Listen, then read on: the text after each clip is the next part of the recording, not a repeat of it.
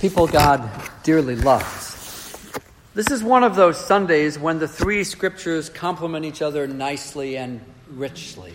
The Apostle John is in exile. He's not in prison, but the Romans have removed him from his long time ministry in Ephesus. He's on an island called Patmos, some 60 miles from his congregation, the believers of Jesus. And the Holy Spirit causes John to hear a voice and to see the first of many visions, all of which point to Christ's victory for his church then and now. Then a figure with a long robe and a golden sash, with hair like snow white wool, with eyes on fire, and with his face as bright as the sun. You see, this same John some 60 years earlier, was one of those ten disciples huddled behind the locked doors in Jerusalem on the evening of the first Easter.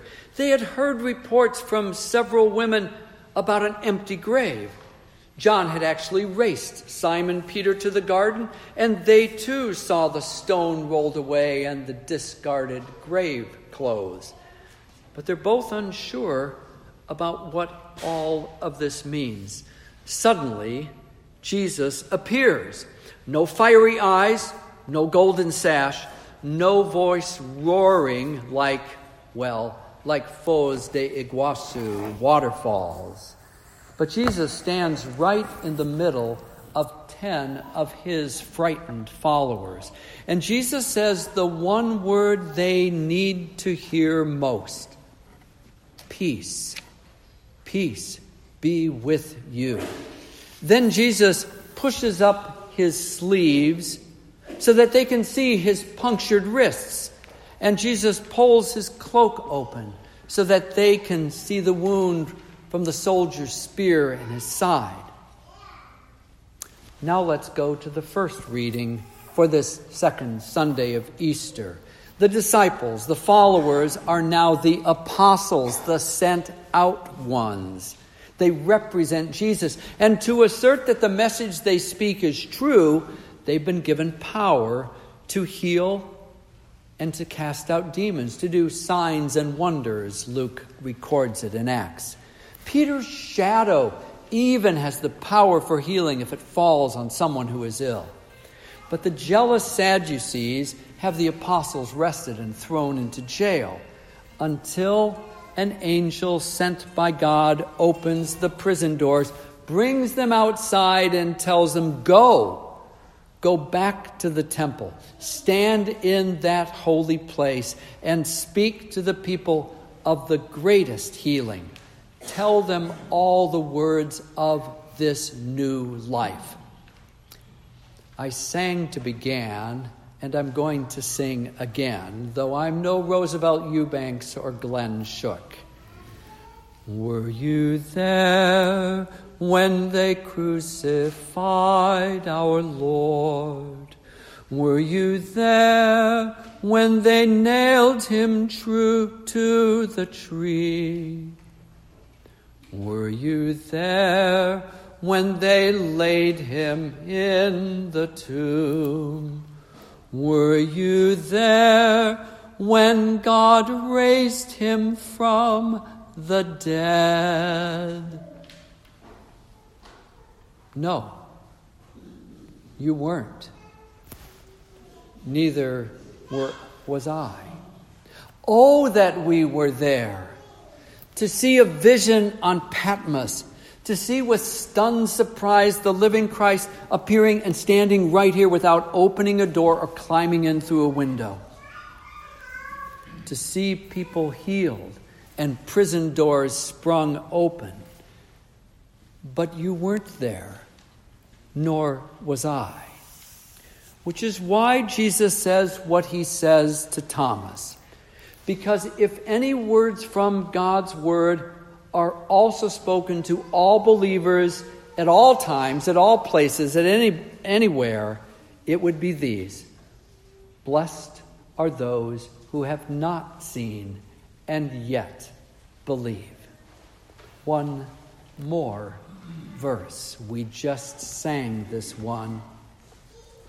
How blessed are they who have not seen, and yet whose faith has constant been, for they eternal life shall win. Alleluia, Alleluia, Alleluia. The word that Jesus speaks to the disciples in the upper room and to the disciples in this room are not just okay. They're not just enough to get us by. This is not meant to be some temporary, some feeble encouragement. This is all that we need. Because in the Word, in this Word, we have all we need. Apostles, sent out ones, pastors in different places, in different language, were used by our loving and gracious God to deliver the full message of the good news to us. As the angel said to the apostles after their unexpected release from the jail cell, Go and speak to the people all the words of this new life, and do so everywhere to the ends of the earth Yes, to those people who live in South Texas, and yes, to those people who live in Rio Grande do Sul, the south of Brazil.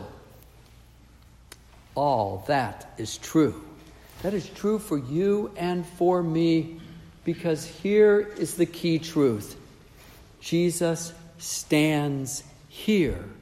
Jesus sees us, and Jesus speaks to us. Jesus stood in the upper room on Easter night and the Sunday night after that when Thomas was now present. And Jesus stands here Sunday after Sunday. He stands tall, not weak. He stands wounded, but those wounds are for our healing. And he stands triumphant, not defeated. Jesus stands and Jesus sees. He sees us. He sees us scared and uncertain. He sees behind the locked doors the prisons of our shame and our guilt and our doubt. He sees behind the locked doors the prisons of our pride and of our way too smug and certain answers that we try to speak to those who are struggling and we want to witness to them. And Jesus speaks to us. He speaks the one word that we need to hear, that we long to hear. He speaks peace to us. He speaks peace to us Sunday after Sunday after Sunday. He speaks peace.